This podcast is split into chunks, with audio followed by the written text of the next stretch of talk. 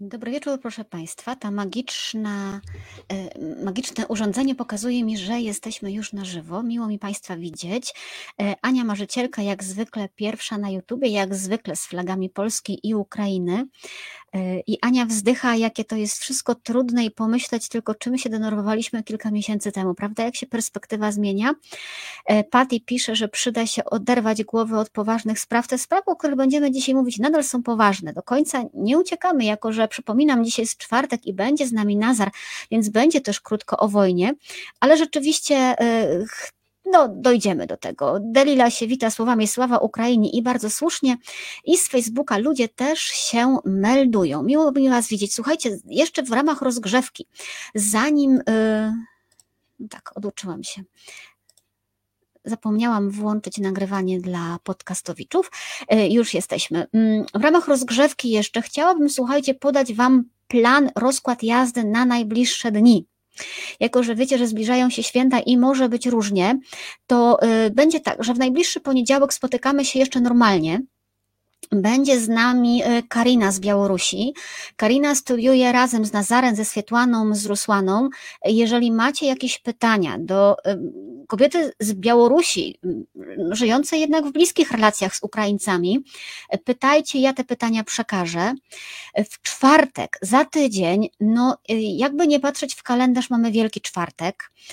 Już wcześniej myślałam, żeby Wam się jednak wieczór wielkoczwartkowy nie pakować do domów, ale e, Salam Lab, które na pewno znacie, zaprosiło mnie na spotkanie w związku z książką, która się ukazuje w najbliższy wtorek. Tak, tutaj macie, o właśnie, tu, tu macie zresztą zajawkę. Chciałam dokładnie pokazać, ale nie umiem. To kółeczko u góry nade mną to jest już zajawka książki.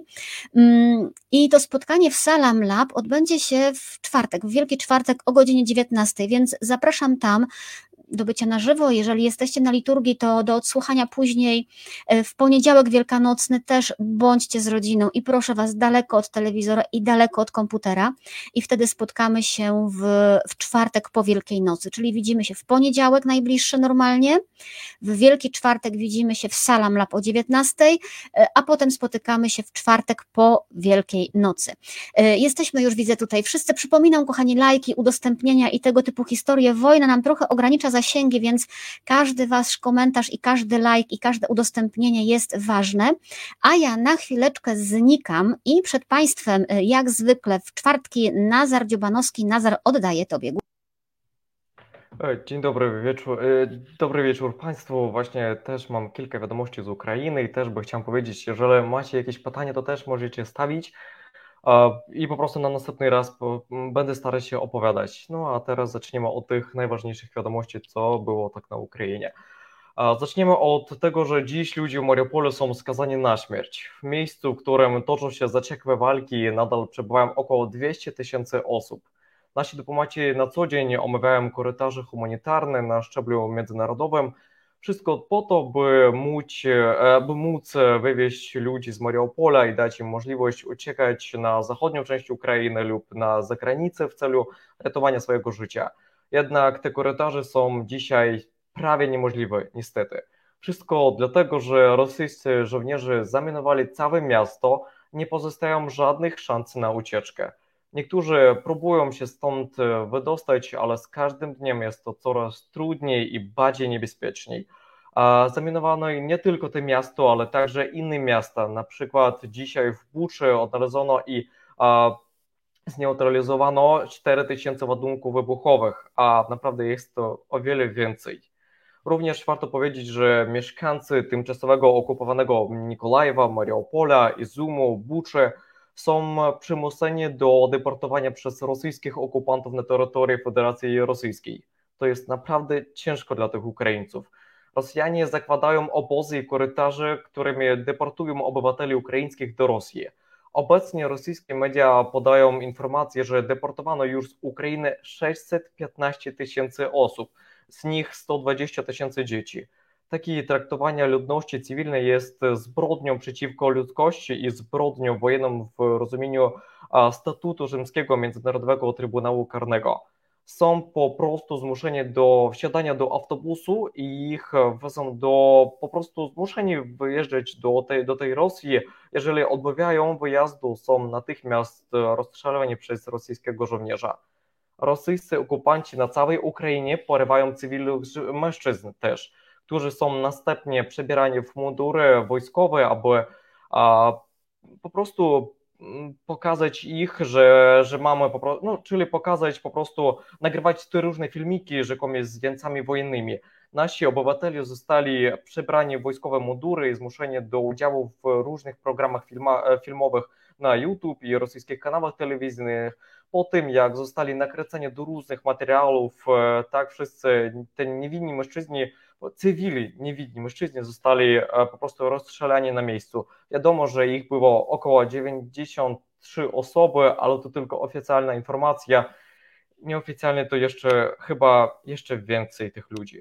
Rosjanie są bardzo słabi na głowę, to i tak wiadomo, ale niedawno Ukraińcy otrzymali listę rosyjskich żołnierzy e, po, po, tej, e, po, po tych zabójstwach w Buczy, którzy brutalnie mordowali ludzi w miastach Bucza, Irpiń, Mykolajów również. Potem Ukraińcy zaczęli ich szukać w portalach społecznościowych i zaczęli do nich pisać i mówić, aby te opuścili Ukrainę i przestali po prostu atakować Ukrainę i zabijać myrnych tych ludzi. Jednak rosyjskie okupanty, na przykład z Władywostoku, a 20-letni Michał Tkacz, który zabił ukraińskich e, po prostu ludzi w Pucze, grozi z powrotem na Ukrainie dalsze kontynuowania wszczęcia cywilów. W odpowiedzi Rosjan nie tylko mm, nie zaprzeczał swojego okru, okrucieństwa w ale także otwarcie grozi, że odetnę głowę wszystkim Ukraińcom i nadal będzie gwałcić wieloletnie dziewczęta. Wiadomo, że przed zabijęciem tych e, cywilów e, było związano im rękę, kpili z nich, e, odcinali części ciała i gwałcili też te ludzi. Czy to nie jest faszyzm? To jest prawdziwy faszyzm. Trzeba po prostu ich już po prostu wstrzymać, ponieważ ich bezkarność prowadzi do jeszcze większych strat dla, Ukraiń, dla, dla całej, całej ukraińskiej wspólnoty. Również warto powiedzieć, że rosyjski generał Witalij Szkołenko, który rozkazał e, ostrzelać Bucze i Irpiń, okazał się Ukraińcem. Zdrajca pochodzi z powiatu umańskiego w obozie czerkaskim. Według burmistrza Buczy ten człowiek jest jego krewnym, jednak przywódca otwarcie żaluje, że ma powiązanie rodziny ze zdrajcą i nazywa go żałosnym człowiekiem. Mężczyzna twierdzi, że rosyjski generał dokładnie wiedział, które miasta zostaną zamordowane, ale więźnie te rodziny nie powstrzymały zdrajcy przed surowymi rozkazami i zabicia tych ukraińskich cywilów. Chciałbym również skorzystać z tej chwili i zwrócić się do Was wszystkich, aby zmniejszyć presję rosyjskiego wojska na Ukrainie, konieczny jest zakaz kupowania rosyjskiej energii, szczególnie ropy, gazu, aby zapobiec masowym morderstwom. Proszę Was, mówcie to wszędzie, a w końcu może Wasi politycy usłyszą nas i Was i będą wywierać presję na swoich kolegów z innych krajów jeżeli przestaniecie kupować ropę, gaz i węgiel z Rosji, doprowadzi to do naszego zwycięstwa w końcu. Być może też pamiętacie tych facetów, którzy jeszcze na początku a, wprowadzili właśnie tą frazę, która bywa używana na całym świecie. Chodzi mi o tej frazy e, wskazującą drogę rosyjskiego statku. Chyba wiecie o, tym, o czym mi chodzi. Ci faceci, choć niestety nie wszyscy, ale wciąż żyją. Ukraińcy żołnierze z Wyspy Zmiennej byli, e, byli przed, przetworzeni w obozie natychmiastowym przez przetrzymywani w tym obozie w Krymie przez minus 20 stopni i więcej. Wyobraźcie sobie, to jest w jednej koszule. Oni byli przez kilka ty, ty, tygodni w minus 20 stopni. U wielu chłopaków e, zdiagnozowano odmrożenia. Byli traktowani jak zwierzęta pod presją moralną, dlatego nie wszyscy przeżyli niestety.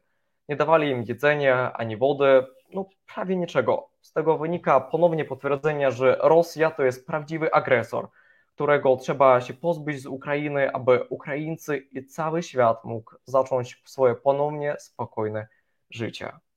To chyba by na tyle z mojej strony. Jeszcze raz przypomnę, jeżeli macie jakieś pytania, to też możecie napisać i po prostu wtedy będziemy, będziemy rozmawiać po Waszych pytaniach. Dziękuję bardzo. Agnieszka pisze, że dzisiaj założyli fotowoltaikę. Marcin deklaruje, że palą drewno, gazu możliwie mało. E, ale jest takie pytanie, na które nie wiem, czy będziesz potrafił teraz odpowiedzieć, czy je zostawimy na przyszły raz, ale Delila pyta e, o to, co się dzieje z tą blogerką, która niedawno urodziła dziecko, a Rosjanie utrzymywali, że ona jest aktorką. Czy ty śledziłeś tę sprawę, e, czy ją prześledzisz dla nas na następny raz?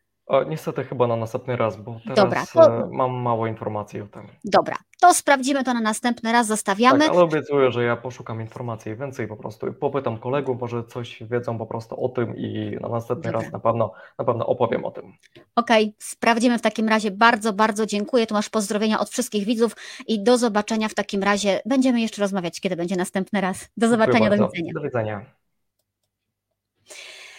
Drodzy Państwo, mm, to tyle by było na dzisiaj wiadomości y, wojennych i dotyczących wojny. Nie będzie też dzisiaj o papieżu i Watykanie. Swoją drogą taka myśl mnie dzisiaj naszła, że mm, w czasie poprzednich wojen wszyscy pytali, gdzie jest Bóg. Dzisiaj wszyscy pytają, gdzie jest papież, i ja nie wiem, czy to jest najlepsza kolejność, ale zostawmy to wszystko. Rozkład jazdy na dziś, proszę Państwa, jest następny, następujący. Będzie najpierw no może kolejności pomyliłam, ale chyba nie pomyliłam, o Ramadanie i będzie o kotach, zwłaszcza o jednej kotce, która ma, miała na imię Muezza, jako że ona się po prostu wiąże nam z islamem.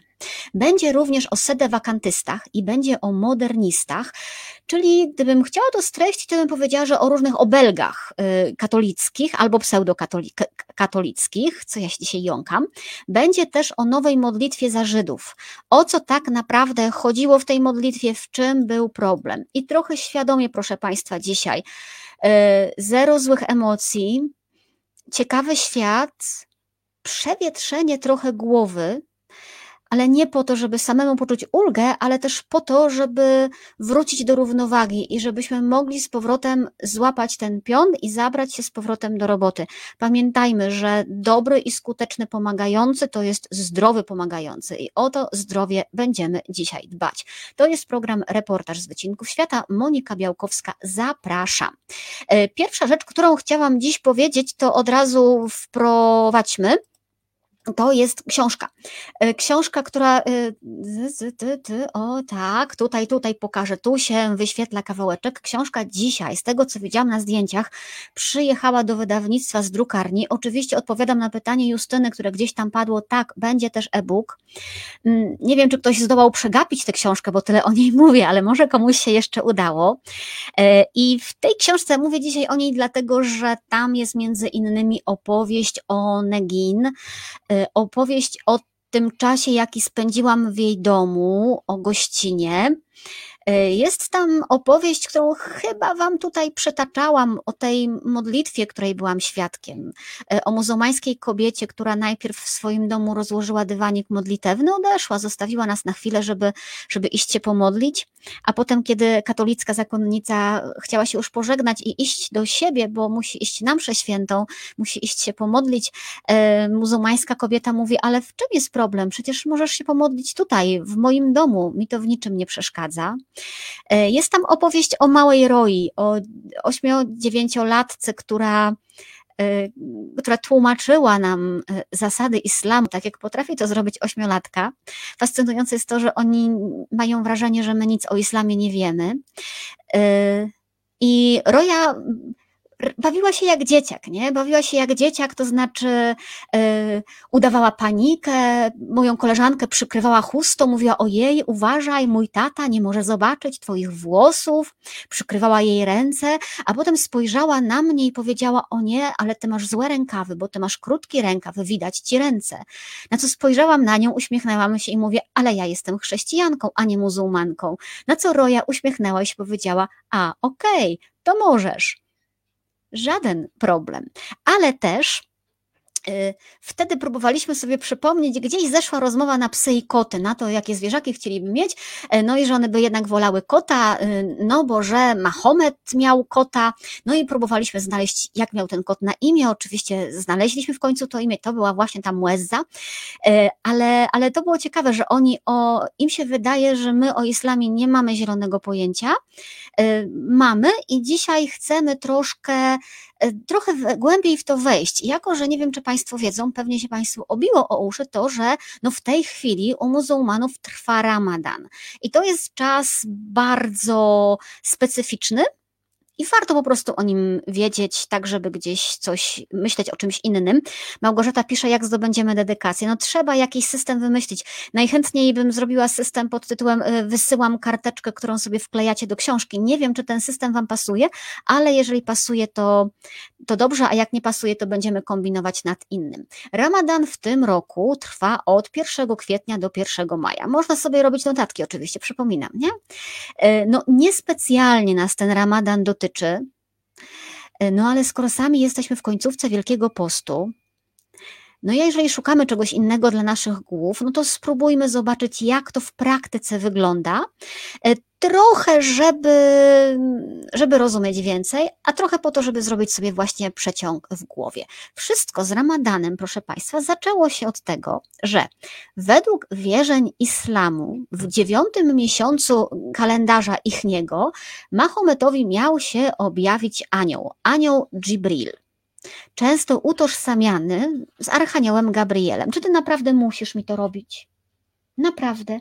Chodź i siadaj tutaj i nie cuduj. Dzisiaj jest rocznica jego pierwszej operacji. Więc od Gibrila zacznijmy, bo mam wrażenie, że to utożsamienie jest jednak ciut zbyt proste, no ale zobaczmy. Y, od razu ostrzegam, idziemy według narracji sunny, według narracji tradycji muzułmańskiej. Nie mówimy o tym, w co my wierzymy, mówimy o tym, w co wierzą muzułmanie. Więc historia wyglądała tak, że Mahomet często chodził sobie medytować na górę, gdzieś w okolicach Mekki. No i właśnie w tym miesiącu, w tym dziewiątym miesiącu, pewnej nocy zjawił się przed nim Jibril. Stanął i powiedział: Recytuj. Trochę mi to przypomina, prawdę mówiąc, e, spotkanie czy głos, który usłyszał święty Augustyn.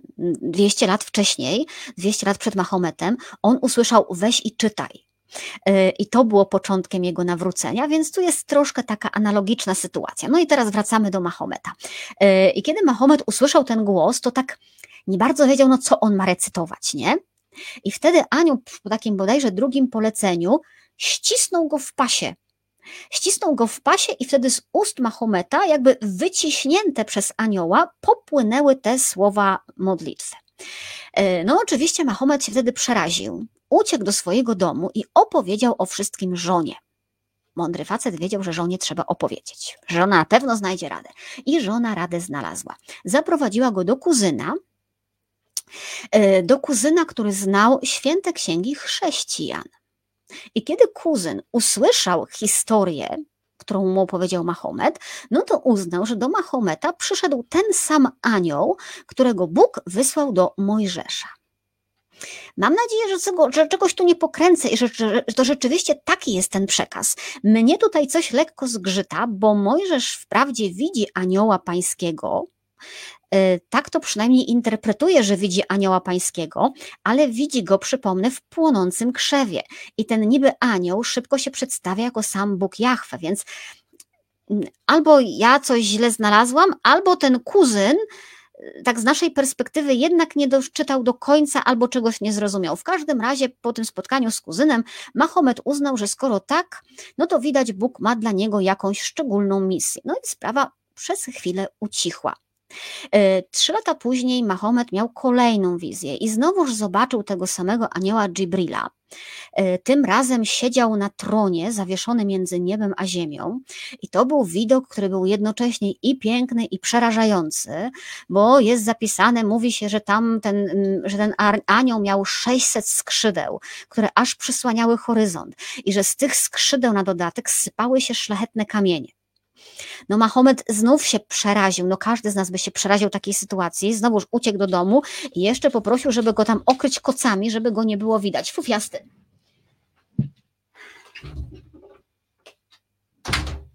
Jak się kot uprze, to wiecie, że nie ma na niego siły. Potem tych spotkań było więcej.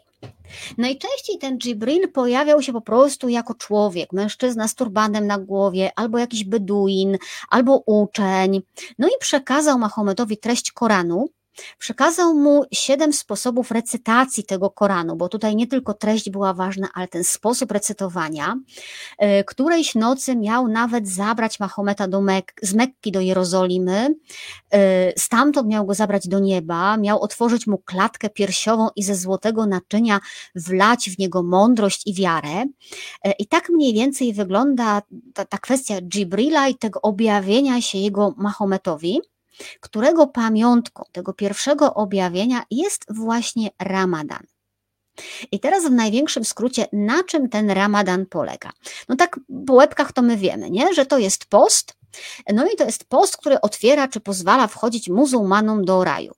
Nie poszczą, nie poszczą kobiety ciężarne, nie poszczą karmiące matki, nie poszczą osoby chore psychicznie, nie poszczą podróżujący, nie muszą też pościć dzieci do osiągnięcia y, dojrzałości płciowej, ale zaleca się, żeby je do tego postu jednak już przyzwyczajać, żeby potem nagle nie były zaskoczone i potrafiły sobie z nim poradzić. E, ale to nie znaczy, że nie wiem, ci, którzy podróżują, to nie mają y, innych żadnych y, obowiązków w związku z tym. Jeśli ktoś nie może pościć w ramadanie, to musi wybrać 30 innych dni w roku na post. E, I mm, również te karmiące matki, również te kobiety ciężarne, i w czasie ramadanu muszą wtedy złożyć taką specjalną jałmużnę, mm, muszą nakarmić, takiej wielkości ma to być jałmużna, żeby nakarmić porządnie przynajmniej jedną osobę, której na solidny posiłek nie stać. E, nie muszą odrabiać postu osoby starsze, jeżeli nie mogły go wypełnić. Przy czym uwaga za osoby starsze, uważa się tutaj tych, którzy skończyli 40 lat. Witamy w gronie starców.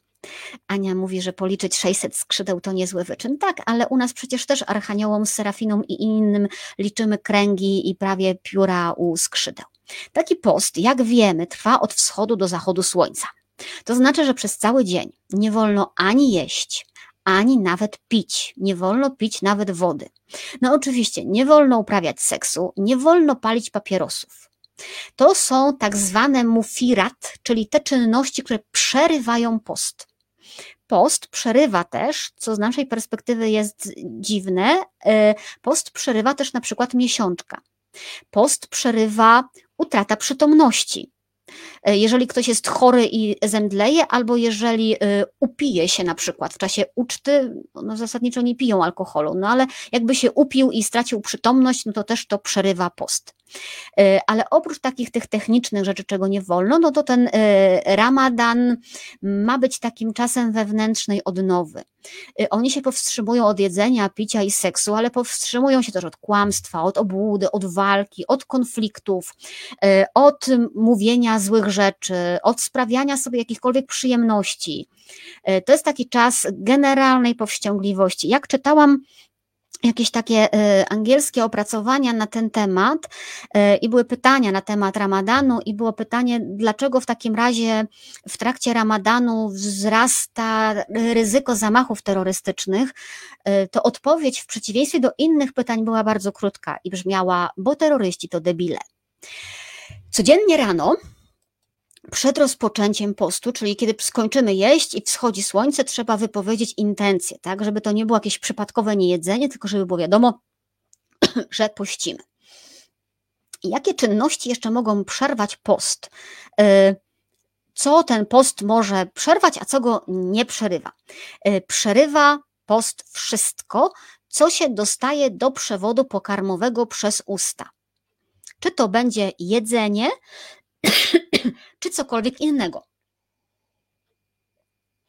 Mm, w związku z tym, tak, jak ktoś mówi, że debile, to zaraz zapamiętują wypowiedź Delila. Na przykład niektórzy posuwają się nawet do tego, to nie jest wymogiem, ale niektórzy się posuwają do tego, że na przykład nie myją w tym czasie postu, czyli od wschodu do zachodu słońca, nie myją zębów. Żeby przypadkiem nie połknąć wody albo pasty do zębów, chociaż akurat usta wypłukać można. I ta odrobina wody, która się nieumyślnie przedostanie do układu pokarmowego, to po prostu nie przerywa. No ale wiadomo, że radykałowie są w każdej religii, więc będziemy dbali o to, żeby najmniejszą kropeczką tego nie złamać. Nie bardzo można rzucić, słuchajcie, nawet gumę. To znaczy mówi się, że... Mm, Damian pyta, jakie są konsekwencje przerwania postu? Takie, że ten dzień trzeba nadrobić kiedy indziej, z tego co czytałam. Ja nie jestem specjalistką, pamiętajcie, tylko wyczytuję, ale właśnie to, że, że te, to jest jakby dzień stracony, wyrwany z tego postu i trzeba to zrobić później. E, gumę teoretycznie można by rzuć pod warunkiem, że nie będzie miała żadnych dodatków i nie będzie miała smaku. No to wtedy można. Tylko po co rzuć silikon, to ja nie wiem. Y, unieważniać post będzie też wszystko, co jest w jakikolwiek sposób odżywcze dla organizmu, chociaż y, nie przedostaje się przez y, usta, czyli na przykład kroplówka. Leki podawane domięśniowo nie, ale kroplówka już tak. Post unieważniają też, to jest dla mnie dziwne, chciałabym, żeby ktoś to lepiej wytłumaczył, ale wyczytałam, że unieważniają go wymioty, jeżeli są umyślnie sprowokowane bo nieumyślne wskutek choroby nie. Y, post unieważnia wytrysk spermy, ale tu znowuż mamy ograniczenia, tak? Jeżeli on jest spowodowany masturbacją albo pocałunkiem, to unieważnia post. Coś mam wrażenie, że zasięgi zaraz urosną, ale jeżeli ten wytrysk spermy jest spowodowany patrzeniem albo myśleniem samym tylko, no to postu nie przerywa. E, oczywiście stosunki seksualne są dopuszczone, ale jedynie w nocy, tak? Wtedy, kiedy jemy, wtedy możemy też uprawiać seks. Co można? Można wchodzić do wody, żeby się ostudzić, ochłodzić. E, nawet jeżeli w tym czasie nieumyślnie woda się przedostanie do przełyku, to ochłodzić się możemy. E, można zakraplać oko i ucho, ale nic się nie może dostać do organizmu przez usta i przez nos, więc z nosem już nie można. Można całować współmałżonka w tym czasie, w ciągu dnia, y, ale tylko wtedy, jeżeli oboje są w stanie panować nad pożądaniem, tak żeby nic z tego więcej nie wyszło. Co ciekawe jest, można próbować jedzenie. Jeżeli ktoś przygotowuje na przykład tą ucztę czy biesiadę na wieczór, można próbować jedzenie, ale trzeba je wypluć. To znaczy nie, nie można pozwolić, żeby się przedostało do wnętrza ciała. Czyli dopóki jest w ustach, to jest ok. No i teraz pytanie, szukałam sobie, jak to wygląda w praktyce w muzułmańskich krajach. Y, jak się domyślacie, łatwo nie jest.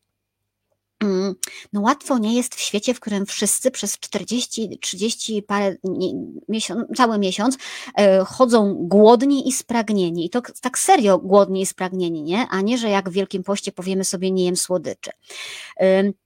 W krajach muzułmańskich zmieniają się wtedy często godziny pracy banków, zmieniają się godziny pracy urzędów, e, zmieniają się rozkłady jazdy komunikacji. Zdarza się, że taksówkę może być, e, może być trudno. E, na ulicach, z tego co mówią, to lepiej jest uważać na kierowców, nawet na przejściach dla pieszych, bo jak człowiek jest głodny i jak człowiek jest odwodniony, a jeszcze jest gorąco, no to może się zachowywać w sposób nieprzewidywalny. E, w niektórych takich miejscach, zwłaszcza turystycznych, nie muzułmanie, czyli na przykład jeżeli my tam pojedziemy, no to możemy skorzystać z restauracji, ale one na zewnątrz będą często wyglądały jak zamknięte żeby nie drażnić poszczących. I to nie dlatego, że na takiej zasadzie, że o, bo oni są wściekli, będą wkurzeni i zrobią nam krzywdę. No nie, po prostu szanujemy to, że oni poszczą i tak samo jak jest w domu. Jeżeli ktoś w domu jest na diecie, to się przed nim nie stawia tortu i się go ze smakiem nie zżera, tak? Zwyczajna e, kultura. E, więc w tych restauracjach robią tak, że restauracja jest otwarta, ale ma zasłonięte okna żaluzjami, zasłonami, czasem po prostu gazetami, tak? Jak się tam zajrzy, to widać, że w środku ludzie jedzą, ale to tam jedzą tylko ci, którzy mogą, którzy, którzy nie wyznają e, islamu. Oczywiście, nawet jeżeli nie jesteśmy muzułmanami, a jesteśmy w kraju muzułmańskim, no to jedzenie na ulicy, picie na ulicy, czy palenie na ulicy w tym czasie, no będzie brakiem kultury, chociaż też zdarzą się takie, to wszystko będzie zależało od kraju, do jakiego trafimy, bo zdarza się też tak, że nam podadzą nawet jedzenie i, i ugoszczą, powiedzą spoko, wyjedzcie, my nie możemy. E, zwykle takim pierwszym wieczornym, trochę symbolicznym przerwaniem postu, czyli te, zaczynamy jeść wieczorem, jest zjedzenie kilku daktyli. Kiedy czyli słońce zachodzi, dostajemy dźwięk, że można jeść, możemy zjeść kilka daktyli, to ma być nieparzysta liczba. Jeden, trzy, pięć daktyli i wypić odrobinę wody. To jest poprzedzone króciutką modlitwą. E, I to się odbywa w momencie, kiedy słońce zachodzi, a potem już zaczyna się noc i zaczynają się biesiady. I wszyscy na to czekają. Mm, kończą wcześniej pracę, żeby tylko zdążyć. E, czasem jedzą do rana, a jak się nie da jeść do rana, no bo się zwykle nie da, to jedzą dwa posiłki, czyli jeden ten o zachodzie słońca e, i potem drugi o przed wschodem słońca. I czytałam, że w Turcji na przykład są miasta, gdzie e, specjalnym bębnem ludzie są budzeni w mieście o takiej godzinie, żeby zdążyli coś zjeść, zanim wzejdzie słońce. Przy czym oczywiście zdarza się, że wstają, zjedzą, no i kładą się dalej spać, tak? No bo co można robić tak wcześnie rano? No i teraz pozostaje, proszę Państwa, kwestia zdrowia, tak? No bo trudno się oszukiwać. E, trudno się oszukiwać, że taki post zdrowy, no to on nie jest. Jak ktoś przez cały dzień nie je, jak ktoś przez cały dzień nie pije, tuż przed snem zjada zupę i danie mięsne i warzywa i sałatki i desery na dodatek.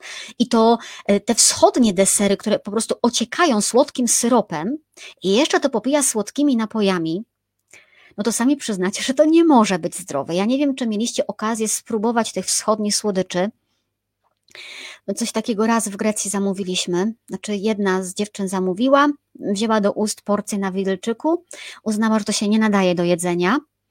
Pomyślałam sobie, że bez przesady, spróbuję, na pewno się da. Nie dało się, to było nie do przełknięcia, chociaż ja lubię słodycze. No więc trzecia uznała, że przesadzamy, i że ona ze słodyczy to wszystko zniesie i też się skończyło na jednym widelczyku. Tam stężenie cukru w cukrze, proszę Państwa, to jest jakieś po prostu 500%. Dla naszych kubków smakowych to jest niejadalne. A oni to jedzą przed snem. No i oczywiście lekarze biją tam na alarm, yy, prowadzone są badania. Okazuje się, że no z jednej strony to jest post i wyrzeczenie, a tak naprawdę w czasie ramadanu konsumpcja rośnie mniej więcej o połowę. Yy, a przybiera na wadze 60% kobiet i 35% mężczyzn w ciągu tego miesiąca.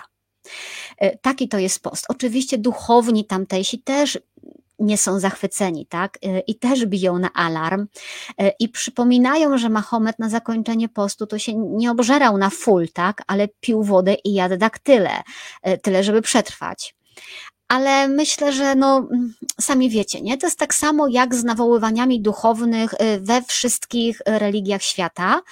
Y, jedni słuchają bardziej i przestrzegają rygorystycznie i rzeczywiście próbują przetrwać ten czas na daktylach. Y, inni mówią, że skoro można już jeść, to można jeść i tyle. Małgorzata podpowiada tyją, bo w ciągu dnia zwłaszcza kobiety śpią, leżą. No niektórzy też pracują, to nie jest tak, że, że, że w ogóle praca się, praca się kończy. Marcin pyta, czy to nie jest tak, że zamienia się noc w dzień przy tamtym klimacie, to okej. Okay. No nie, no bo są urzędy, które normalnie działają. To nie jest tak, że, że życie zupełnie i totalnie zamiera, a, a wszyscy śpią jak bobry. E, bardzo ważne w ramadanie jest e, ostatnie 10 dni. E, tych 10 dni, czy raczej 10 ostatnich nocy się nazywa szczęśliwymi nocami. I jedna z tych nocy jest nocą przeznaczenia. To jest taka noc, o której oni wierzą, że Bóg przebaczy ci wszystkie grzechy, jeżeli akurat tej nocy się modlisz. Haczyk polega na tym, że wiadomo na pewno, że to jest jedna z tych dziesięciu nocy, ale nigdy nie wiadomo, która jest tą nocą przeznaczenia, w którą noc Bóg będzie chciał te grzechy odpuszczać. No więc raczej się modlą mm, wtedy. Te ostatnie dni, zwłaszcza 4-5 ostatnich dni, to jest też okazja do dużych zjazdów rodzinnych. Y, oni sobie dają prezenty z tej okazji, trochę jak nasze Boże Narodzenie. I wtedy rzeczywiście są zamknięte urzędy, sklepy, chaos na ulicach, chaos na, y, na dworcach. Te ostatnie dni wiążą się też z czymś jeszcze ciekawym, mm, z czymś, co się nazywa itikaf. Tak? Dobrze. E, to jest takie trwanie w meczecie na modlitwie. I ideałem jest, proszę Państwa, spędzenie całych dziesięciu dni w meczecie, bez kąpieli, obcinania włosów, obcinania paznokci, nie wolno odwiedzać chorych, wtedy uczestniczyć w pogrzebie, nie wolno dotykać żony, a najlepiej jest w ogóle z tego meczetu nie wychodzić, albo wychodzić w stanie najwyższej konieczności. I te 10 dni to jest rodzaj takiego, to jest czas totalnie dla Allaha, tak? To jest taka, no powiedzielibyśmy, klauzura muzułmańska, y, czasowa.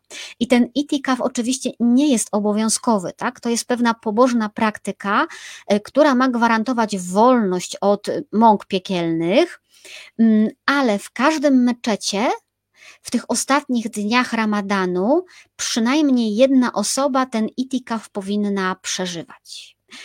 Tak to mniej więcej wygląda. Mm, ja nie wiem, czy Państwu mówiłam, że y, jadę na takie seminarium do Jerozolimy 23 kwietnia. Wracam 2 maja, no i właśnie wyczytałam, że to będzie ta końcówka Ramadanu trochę mnie to przeraziło, szczerze mówiąc, bo jakby to może być bardzo trudny czas, taki logistycznie w Jerozolimie, które jest miastem trzech religii. No ale zobaczymy, jak to, zobaczymy, jak to będzie. Programy z Jerozolimy planujemy. Zobaczymy też, jak to wyjdzie. Ale wracając do tego, od czego wyszliśmy, to znaczy od kotów, proszę Państwa, bo Mahomet miał kotkę. Miał kotkę, kotka nazywała się Muezza, już mówiłam. To był kot, najprawdopodobniej, to był kot arabski, inaczej nazywany pustynnym. Przejrzyjcie wyszukiwarkę. To są takie, no, fajne kotki w sumie. Tak patrzyłam, że trochę podobne do mnie, wiecie, bo im tak półokrągło opadają oczy. E, zawsze mają białe brzuszki, mają dosyć płaskie głowy, co ja lubię u kotów, są bardzo odporne na wysokie temperatury. No i w ogóle w tej chwili te koty pustynne są gatunkiem y, zagrożonym wyginięciem. No i tradycyjne wierzenia mówią, muzułmańskie, że jak Mahomet głosił swoje nauki, to trzymał kota w ramionach Pomyślałam sobie, że to musiał być bardzo cierpliwy kot, albo Mahomet głosił siedząc, bo inaczej sobie nie wyobrażam, ale może to był jakiś bardziej pieszczochowaty kot niż moje, moje by nie wytrzymały. Y, jest w tradycji muzułmańskiej opowieść o tym, że ta kotka ocaliła Mahometa przed jadowitym wężem. Jak ten węż śliznął mu się do rękawa, to ona go wywabiła i upolowała. No ale najbardziej znana opowieść o Muezie jest taka, że jak Mahomet sobie kiedyś siedział i odpoczywał, to Mueza ułożyła mu się na ubraniu, na rękawie. No ale Mahomet musiał wstać na modlitwę, nie? Ale wszyscy kociarze dobrze wiedzą, że nie godzi się budzić kota dla jakichś naszych ludzkich fanaberii, nie? że tu co, modlić się trzeba, albo co, pęcherz moczowy pęka, e, nie wiem, albo pilot od telewizora leży daleko, a my nie jesteśmy psychicznie gotowi na to, żeby oglądać wiadomości TVP. Nie ma, nie ma wymówki, kot nam nie leży, a dopóki kot nam nie leży, to ma leżeć. No i Mahomet to rozumiał. Więc żeby nie budzić kota, odciął sobie rękaw i tak wstał na modlitwę. Mm, doskonale to rozumiem. Mówią oczywiście, że potem, jak ta kotka się już obudziła, to, to się Mahometowi trzy razy pokłoniła z wdzięczności. No ale Państwo wybaczą w to, że kot się komukolwiek kłania, to ja już nie uwierzę. Koty są raczej przekonane, że świat się powinien kłaniać im, a nie odwrotnie. Ale jest też o tym, że Mahomet y, obmywał się z miski, z której piła muezza, y, albo że kiedy y, Mahometa pogryzły psy, to mueza go znalazła i wylizała ranę, ratując jego życie. No i rzeczywiście, kiedy rozmawiałyśmy, kiedy rozmawiałyśmy w Atenach z Negin i, i z imamą, z Fatimą, to one mówiły, że muzułmanie jednak wolą gdzieś tak tradycyjnie koty niż psy, chociaż już nie mają dzisiaj większego problemu z tym, żeby mieć psa w domu, tak? Przynajmniej, przynajmniej część z nich. I tak sobie pomyślałam, że jednak zdecydowanie musimy wrócić do psów, do psów w Starym Testamencie i do Jezusa i psów, e, żeby było sprawiedliwie, ale to gdzieś którymś e, następnym razem. To tyle o Ramadanie i tyle o islamie. Tutaj mi widzę z tęsknotami piszecie, że uwielbiacie i że tęsknicie Ziemię Świętą. No ja się na razie nieco stresuję tym wyjazdem, ale mam nadzieję, że będę z takim zachwytem e, mówić o was. To seminarium, no jakby grzech było odrzucić taką propozycję, która spadła z nieba, no więc lecimy. Skoro jesteśmy przy Jerozolimie i skoro jesteśmy przy Żydach, to dobra wiadomość jest o wielkopiątkowej modlitwie za Żydów, i o e, kulisach tej zmiany, proszę Państwa.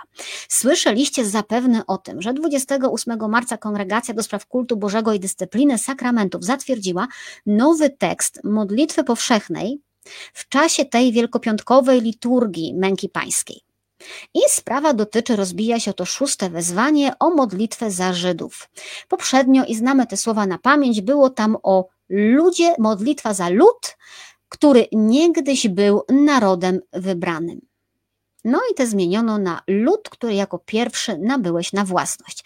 Ta pierwsza wersja, odmawiana w Polsce od 1970 roku, to był błąd w tłumaczeniu.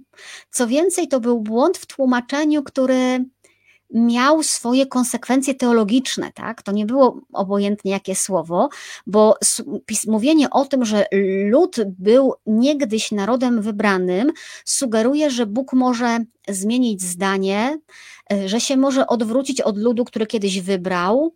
E, można odnieść absolutnie błędne wrażenie, że e, ten lud został odrzucony, tak, że Bóg cofnął swoje słowo, że Bóg cofnął swoją miłość. E, o problemie tej modlitwy pisał kiedyś bodajże w więzie arcybiskup Muszyński e, i on zwracał uwagę na to, i to też wart musimy wiedzieć, czy fajnie, żebyśmy wiedzieli, nie?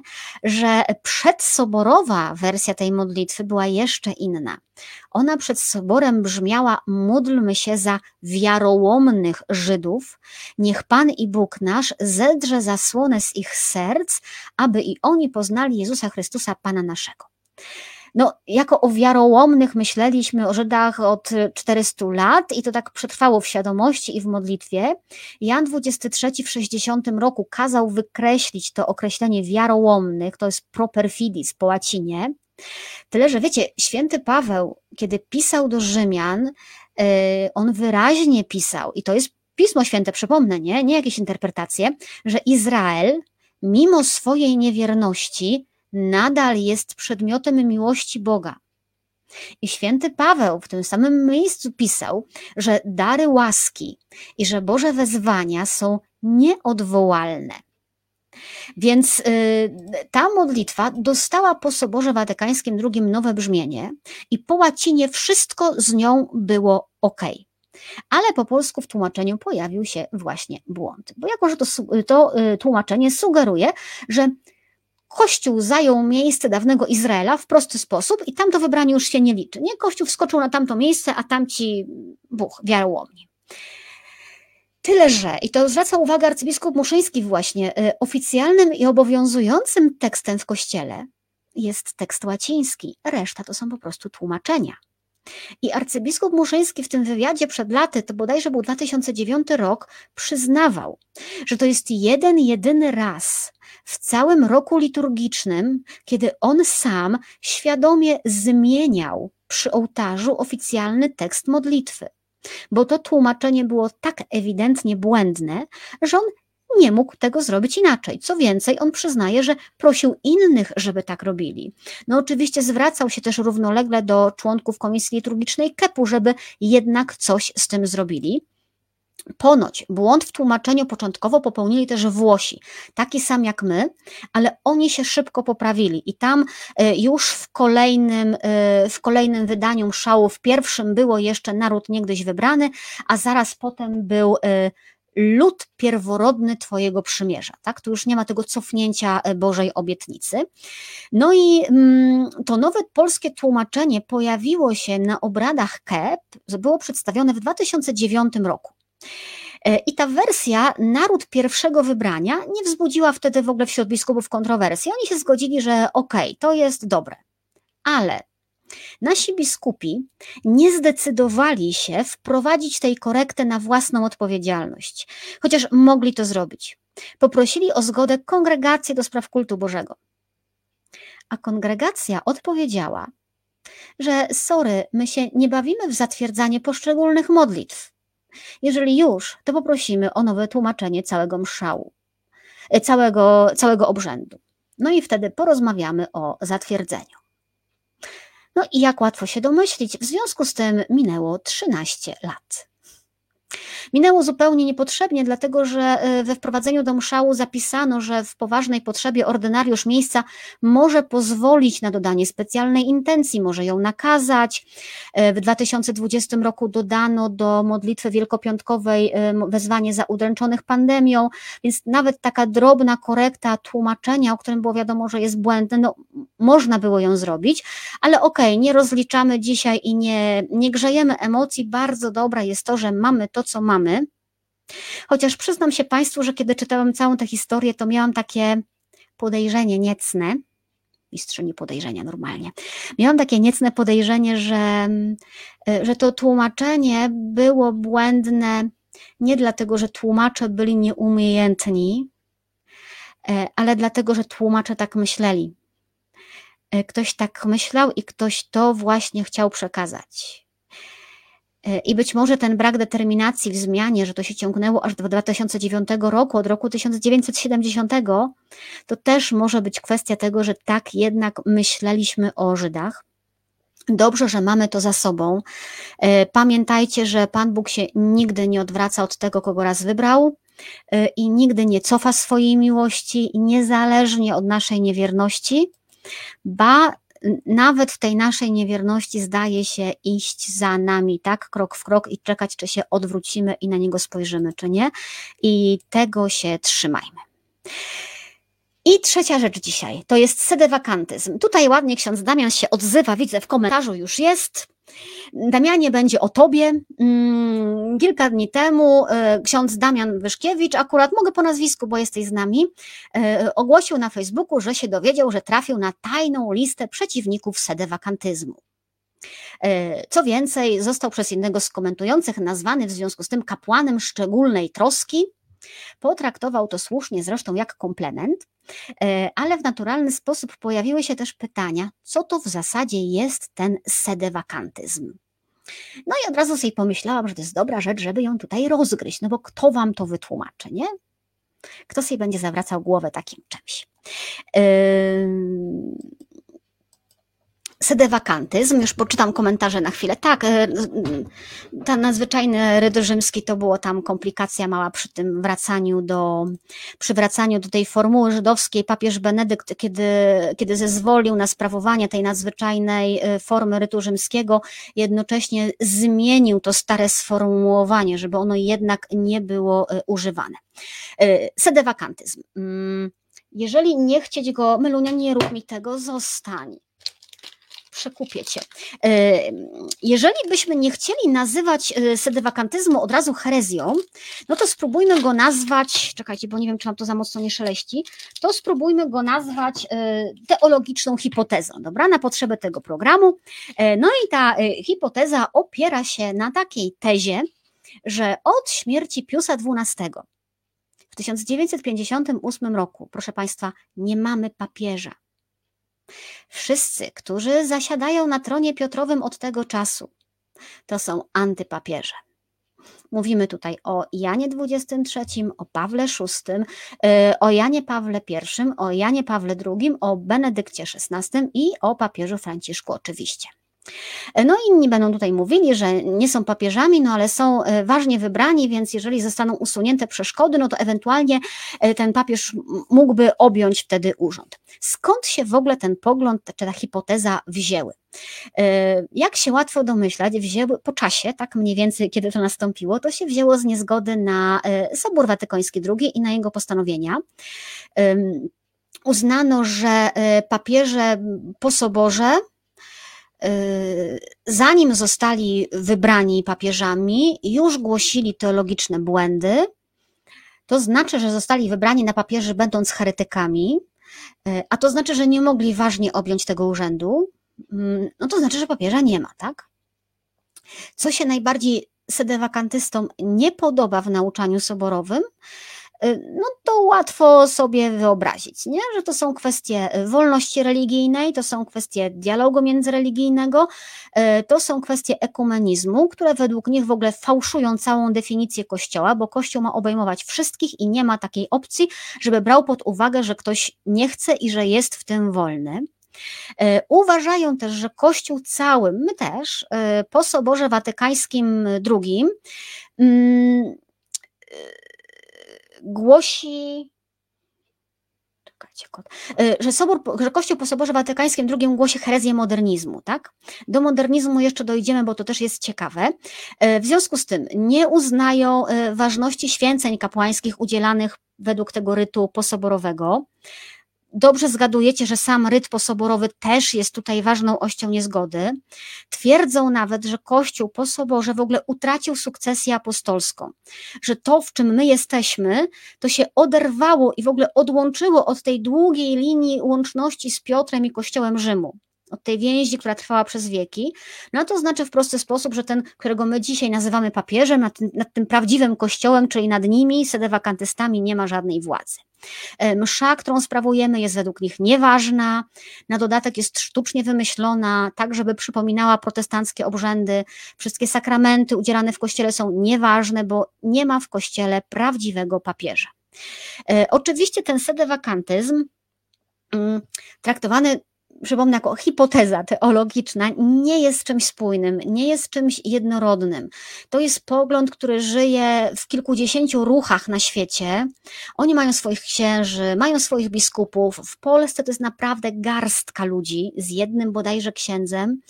E, w Polsce ten trend się niespecjalnie przyjął, między innymi dlatego, że papieżem był tak długo Jan Paweł II. Nie? I głupio było mówić w Polsce, że on nie jest prawdziwym papieżem. No to się nijak nie zgrywało. Ale cofnijmy się na chwilę na sobór i zobaczmy, jak to było. No wiadomo, że nie wszyscy byli zachwyceni y, wynikami obrad soboru. Y, nie wszyscy byli w ogóle zachwyceni tym, że sobór został zwołany, tak? Sporo kościelnych dostojników, co nas zupełnie nie dziwi, było bardzo negatywnie nastawionych do jakichkolwiek zmian, no bo skoro działa, to po co zmieniać?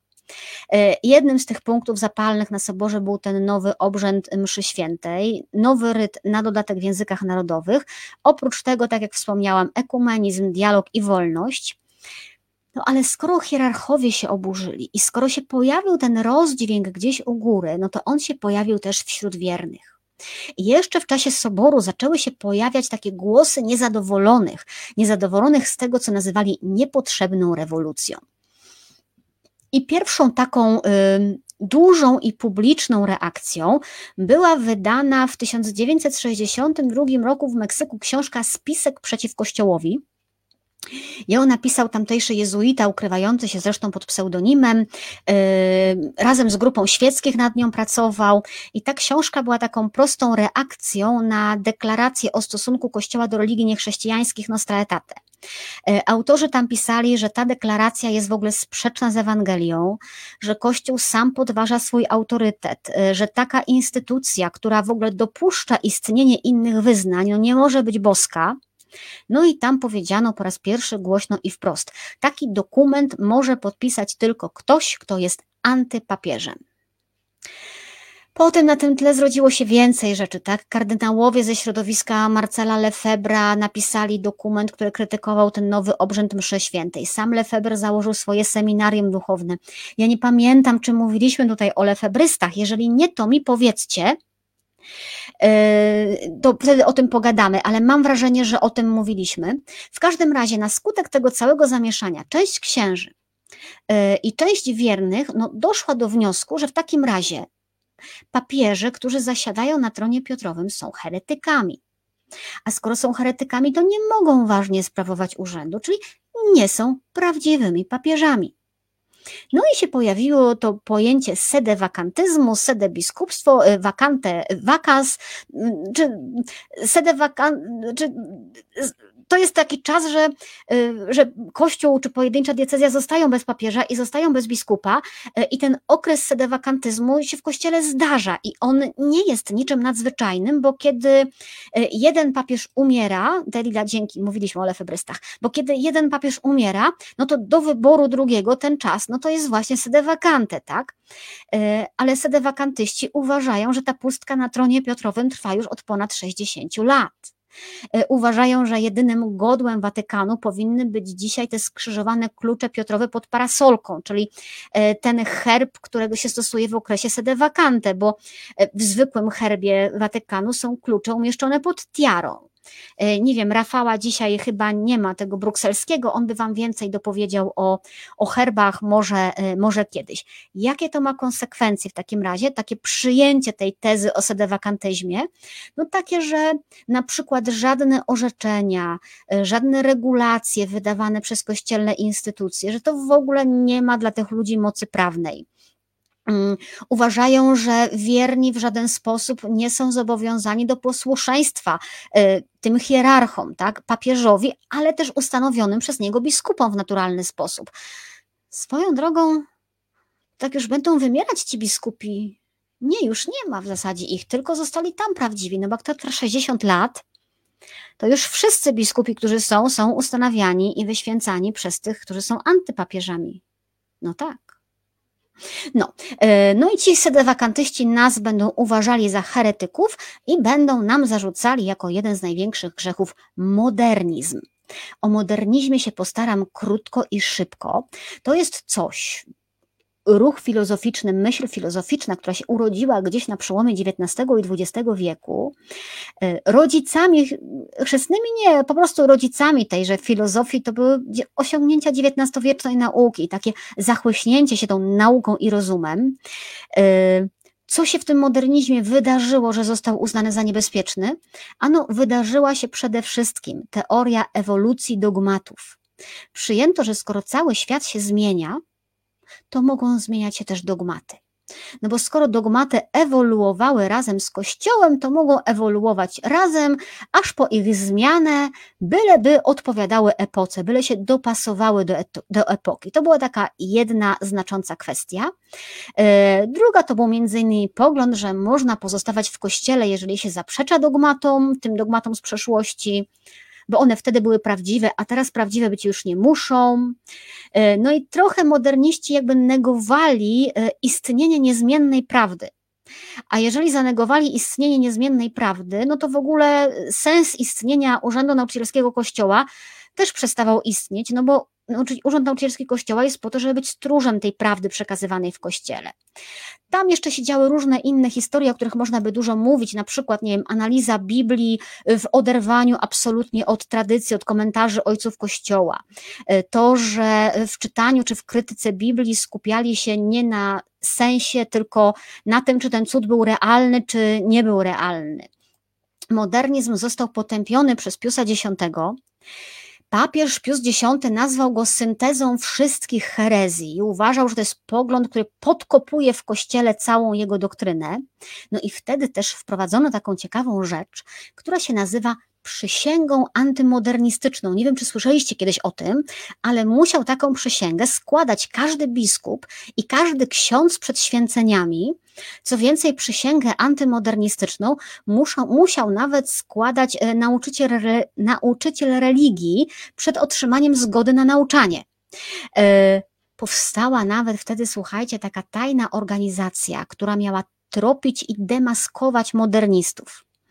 E, obowiązek składania tej przysięgi zniósł Paweł VI, to był 1967 rok, ale to znaczy, że jakbyście zapytali takich księży po osiemdziesiątce, no to oni jeszcze taką przysięgę zapewne składali. Co w tej przysiędze było? No, ta przysięga przede wszystkim była bardzo długa. Jakby ją tak przeliczyć na stronę w przewodniku katolickim, to to byłby całe, cała strona tekstu, bez żadnego zdjęcia, bez dużego tytułu i to jeszcze ciut zmniejszoną czcionką, tak, bo by nie weszła. W skrócie, po pierwsze, um, musieli przyznać składający tę przysięgę, że, yy, że Boga można dowieść rozumem, w oparciu o stworzenie, że kiedy patrzymy na skutek, możemy rozumieć przyczynę. Moderniści temu zaprzeczali. Po drugie, cuda i proroctwa są pewnymi znakami Boga i mogą być zrozumiałe również przez współczesnych. Po trzecie, co wyznawali, a czemu moderniści zaprzeczali, że Kościół został założony bezpośrednio przez historycznego Jezusa. Po czwarte, i to było ważne, że wiara przekazywana od apostołów jest niezmienna, i po piąte, że wiara nie jest uczuciem, nie jest emocją, ale jest takim rozumowym przyjęciem tego, o czym usłyszeliśmy. To są takie najważniejsze punkty tej przysięgi antymodernistycznej. E, jest tam też potępienie różnych poglądów, poglądu o tym, że wiara i historia się wykluczają, że sobie przeczą. E, jest potępienie czytania Biblii poza tym kontekstem tradycji. E, poszukajcie sobie treści tej przysięgi, ona jest ciekawa. Z czego się bierze to, że dzisiaj sedewakantyści i w ogóle przeciwnicy Soboru Watykańskiego będą zarzucać Kościołowi, że wpadł w błąd modernizmu? Czy że my nawet czasem usłyszymy, że jesteśmy modernistami? Ja się szczerze mówiąc przyzwyczaiłam. Ja mam wrażenie, że to wynika z tego, że nie odróżniają istoty od formy. Bo powiedzieć, że dogmaty ewoluują i że mogą być zmienione, to nie jest to samo, co powiedzieć, że dogmaty są niezmienne, a w każdym świecie odczytujemy ich treść od nowa, tą niezmienną treść. Bo zobaczcie, mm, mamy dogmaty o Trójcy Świętej, o przeistoczeniu, o czyśćcu i o piekle, o grzechu pierworodnym, o niepokalanym poczęciu Maryi, o nieomylności papieża i o wniebowzięciu Maryi. I jakoś nikt z nas, Maria się martwi, że jest trochę modernistką, jakoś nikt z nas naprawdę się nie, nie porywa na podważanie tych dogmatów, tak? Y, I mówienie o tym, że Ewangelia musi być przykładana trochę jak takie niezmienne szkiełko do ciągle nowych czasów i do nowych ludzi i do nowych kontekstów, to nie jest to samo, co mówienie, że Ewangelia musi się zmienić i dopasować do nowych czasów, tak? My przez jej niezmienny pryzmat patrzymy wciąż na nową rzeczywistość. E, to nie znaczy, że my ją samą zmieniamy, to nie znaczy, że jej treść się zmienia. No i mam wrażenie, że dla niektórych to jest chyba za trudne. No ale jak jest dla nich za trudne, to ich z tym zostawmy i tyle. W każdym razie, gdybyście następnym razem się natknęli gdzieś na e, sedę wakantystów, to będziecie wiedzieli o kogo chodzi, to się możecie spodziewać, że zostacie, zostaniecie nazwani modernistami i będziecie wiedzieli, że absolutnie nie trzeba się tym przejmować. To tyle, proszę Państwa, na dziś. Ja przypominam o lajkach, o udostępnieniach, przypominam o patronajcie, który sprawia, że w ogóle ten program dalej istnieje. Yy, przypominam, że można się dorzucić do zbiórki na cymbałki dla dzieciaków na placu Wiktorii w Atenach, bo jak już wrócę z tej Jerozolimy, to tam Ateny na mnie czekają. Yy. Tutaj widzę następne obelgi o pluszowym katoliku, fajnokatolikiem, żyłku katolikiem. O, to nawet tak się, się zdarza. No na szczęście to mi się nie zdarzyło. E, I to tyle. Spotykamy się w poniedziałek. E, jeszcze w normalnym programie będzie z nami pani Karina z Białorusi. Kto ma jakieś pytania, można mi podrzucać w komentarzach albo wiadomościach. E, tutaj, tu jest, o widzicie, książka, można ją już zamawiać, nawet jeśli umrę w drodze, to są opowieści o uchodźcach i bardzo, bardzo, bardzo chcę się z wami tą książką podzielić, ona jest dla mnie, e, ona jest dla mnie ważna. Trzymajcie się dobrej nocy. Jeżeli udało się dzisiaj trochę sprawić, że zajęliście na chwilę głowę czymś innym, to się cieszę. E, I chyba tak bym chciała z Wami ten trudny czas przerwać, przetrwać, bo widzę, wiecie, e, że są osoby w internetach, ja już Facebooka nie jestem w stanie trafić, które jak wpadną na jakiś fajny komentarz, to ten swój fajny komentarz po prostu wrzucają w siedmiu, ośmiu różnych miejscach. I to wszystko powoduje takie totalne nagrzanie emocji, że, że ja już odpadam, więc spróbujemy zajmować się innymi rzeczami. Myślę, że w poniedziałek spróbujemy sobie przejść przez mękę Jezusa, ale tak historycznie, to znaczy co oprócz tego, co wiemy z Ewangelii, wiemy z historii, z dokumentów i z archeologii. I to może być ciekawe wejście w Wielki Tydzień, taką przynajmniej mam nadzieję.